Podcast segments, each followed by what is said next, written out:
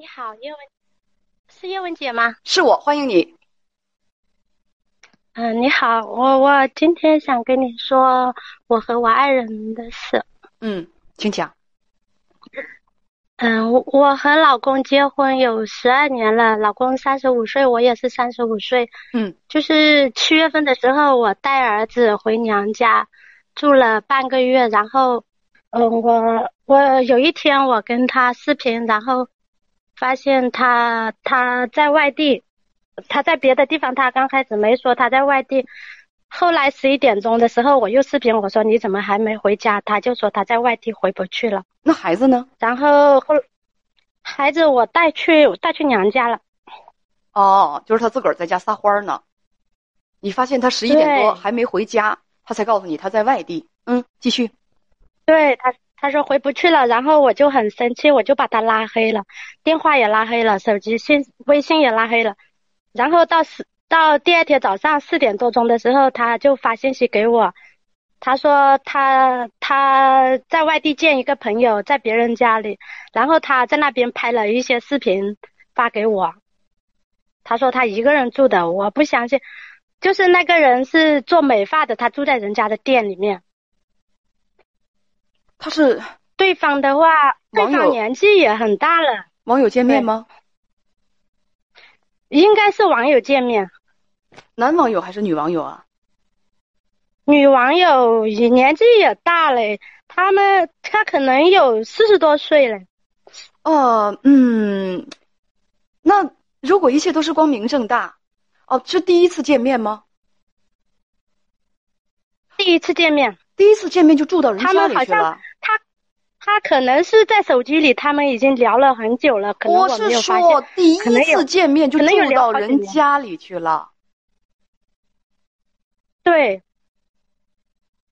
第一次见面就住到人人家里去了，而且也不是说家里就住在人家店里面。我跟你说，那跟家里有什么区别啊？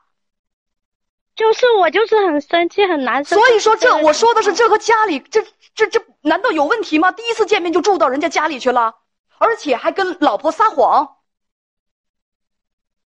对我你告诉我这是光明正大的？是不不对的，有问题。偷鸡摸狗，背着自己的妻子，跑到外地住到了女网友的家里。我告诉你，女士，你甭说这个女网友四十多岁了，就是八十多岁，我也怀疑他们之间有男女关系啊。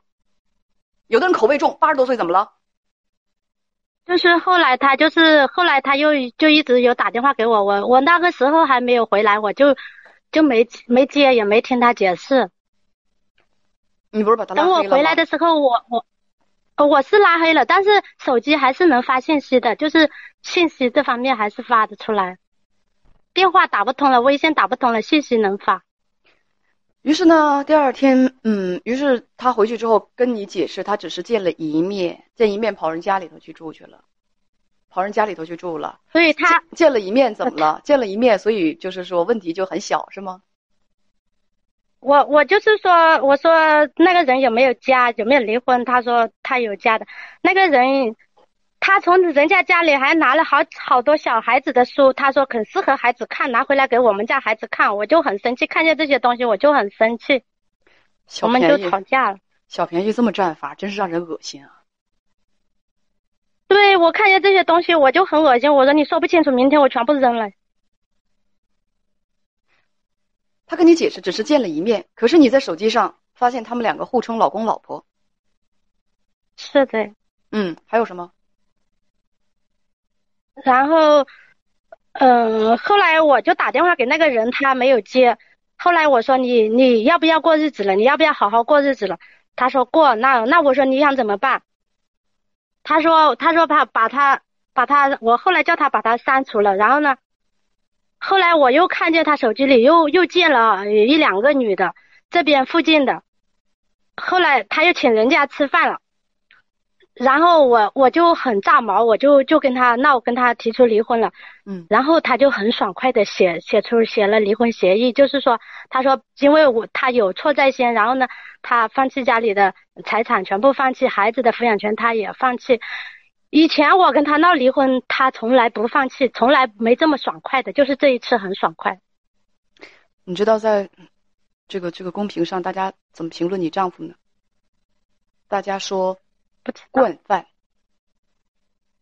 还有对对，就是惯犯。网友直接打上了一位作家的名字啊，这位作家已经先逝了，但是躺枪大中马，这是标准的语音啊，应该是这个叫叫，我以前我们都叫他大仲马，大种马也可以。法国的很有名的一位作家，代表作有《基督山伯爵》《三个火枪手》等等。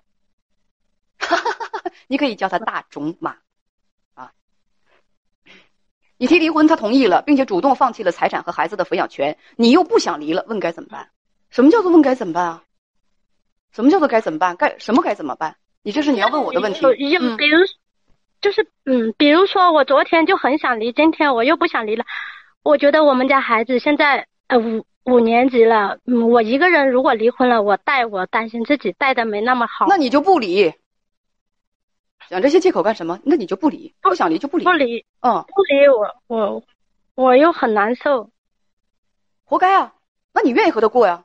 你丈夫风骚浪荡，然后对情感、对你、对家庭都既不忠诚也不负责任，作风不正，生活糜烂，但是你就愿意跟这样的人过日子，活该你难受啊！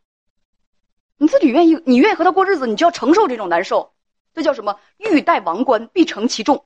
用到这儿好像有点不太合适啊！你找了这样的老爷们儿，你还想和他过日子，你就得承受他的风骚浪荡，这有问题吗？难受那就难受呗。你不要说我既要跟这种风骚老爷们儿过日子，我还想不难受，还想不还不想戴绿帽，好事都让你摊上了。你愿意和他过日子，你选择了这样的男人，你就要承受他的一切啊，就要包容他的特性啊。我这么说缺德不缺德可？是但是我告诉你这是事实啊。是不是不是说缺不缺德，我就是觉得有孩子嘛，多考虑一下这个。这跟咱们说话的主题无关。谁说你你跟我分辨这个有什么用？我又不是你老公，你跟我说啊，我不是不想离婚，你爱离不离，你离不离婚跟我没有什么关系啊。我只是告诉你，没有什么可以改变你老公的，他就这德行，就是不是正经人，他就是，就是那种风骚货色。你既然选择了跟他，你不要指望着谁能改变他，我改变不了啊。先说好，我改变不了，他就那样人，谁能改变得了他？那都都都快那个什么了，都快四十岁的人了，就那样，就好嘚瑟，就好沾女人，就是那么风骚。我都不愿意用风流两个字来形容这种人，因为就是在，在真正的文学意义上，风流是一个好词啊。毛泽东诗词当中还有“数风流人物，还看今朝”。风流是什么意思？指的是在历史上书写浓重一笔、大展宏图的那种潇洒人物。就是这个“风流”这个词，绝对它它是一个它是一个中性词。而你丈夫的行为只能用风骚浪荡来形容，他都不是多情种子，他就是一列，呃，他就是一个公共厕所，明白吗？这种人就是公共厕所型型的人，谁都可以进，谁都可以上。公共厕所的人，公共厕所型的人，那你就找这样的人，你你不要指望着有一剂良药能够让他一一夜之间变成一个冰清玉洁的贞洁烈夫，变不了的。啊，明白了吗就是在想要，要么等孩子大一点再。而这这些是你以后的打算，爱离不离，我说了，你要么你就承受他就是这种人，要么你就远离这种人。你只有这两条路可以选择，不要去寻找一个方法说可以改变我丈夫。你丈夫的人性谁可以改变？神仙都不能。我跟姐妹们说了多少次了，咋就不信呢？而你们总抱着那种迷之侥幸啊，我总认为他能改。行，那你就等着他，等着他去改呗，会有改的。一万里头能有一个两个改的，我希望你能摊上那种幸运我。知我知道他他也不会改，就是说，呃我只是比较担心我自己养孩子养的没那么好，这样你。在跟我说什么呀？养孩子，那个那个，这是这是你选择离不离婚的事情。咱们现在探讨的不是这个问题，咱们探讨的是，你要问我什么问题？我已经帮你分析过了。我要问你的是，你还有没有问题？我告诉你，这事情很清楚，受得了你就受着，受不了你就离开这种人。你清楚的告诉我啊，我受不了，比如说孩子啊什么的，这些我我我都承受不了。你受不了，那你那你就继续跟他在一块生活，我们都没意见。就就是我我我我上次我们他写的离婚协议，小孩子也看到了，然后孩子也很不开心，所以我就是很有这么个爹，谁会开心啊？有这么个嘚瑟爹，谁会开心啊？就是我自己自己。所以你还有问题吗？可能再怎么那么说，嗯嗯，没有。所以你跟我一个劲儿说啊，我自己带孩子，你跟我说这些废话有什么用啊，姑娘？我说了，那你就不离。你现在没人逼着你离婚，你这是干嘛呀？搞得我们大家很不好意思的。没人逼着你离婚，你爱过就过去呗。你过你就得承受他这种风骚浪荡。就是就是有时候想离，有时候不想离。那这是你的自由。拿不定主意了。那这是你，真是你的自由。你可以自己去拿主意，你可以踌躇犹豫上他二三十年什么的，是不是？你可以，你可以踌躇犹豫。但是吧，主意我倒真能给你给你出一个。你跟你丈夫，既然他愿意放弃所有的财产和孩子的抚养权。你去跟他到那个律师事务所去做一个有律师见证的公证吧，有法律效力的公证，就是如果说你们俩离婚了，所有的财产还有孩子的抚养权都归你，可以做一个这样的财产婚内财产公证。律师事务所可以做这个公证是吧？婚内财产公证啊？对，婚内财产公证，把把财产什么的全都分开。好的。对，如果他想让你这次原谅他，你就让他做这么一个公证，而且呢，一定律师知道怎么掌握，一定是在自情自愿的情况之下。因为有的东西啊，两口子在家里写好了，没有律师的公证，也没有公证处的公证，到最后在法庭上分财产的时候，人家反口说我是在被胁迫的情况之下签的这个，那是没有法律效力。呃，要到要到律师事务所去，然后两个人一起去是吧？你去打听一下吧，找律师去打听一下吧。这个事情我不是律师，我不能那个什么。你去找律师打听一下，听明白了吗？呃，对我不是我，我们其实是在外地，我们不是在家里结的婚。如果我回去，我要返回到当地去，这样又不是离婚，也不是结婚，你返回原籍干什么？难道你们当地就你现在所在的地方就没有律师吗？我说的每一句话都是中国话，都是中国字儿，怎么组合到一起你就听不明白我的意思啊？不是这两天事情比较多，有点混乱，不好意思啊。那好吧，还有问题吗？嗯，没有了，谢谢你，叶文杰。再见。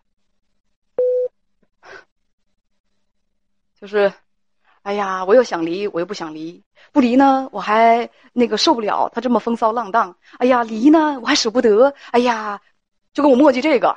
我说你爱离不离，我说的非常非常的清楚了，对不对？我非常非常的清楚了。他不是，他很多东西他不是听不明白，而是他自己吧，不离难受。不甘心离了又舍不得，在这种纠结之下，他就要琢磨我。我拒绝大家琢磨我啊！你不要这样啊，那对我太残忍了。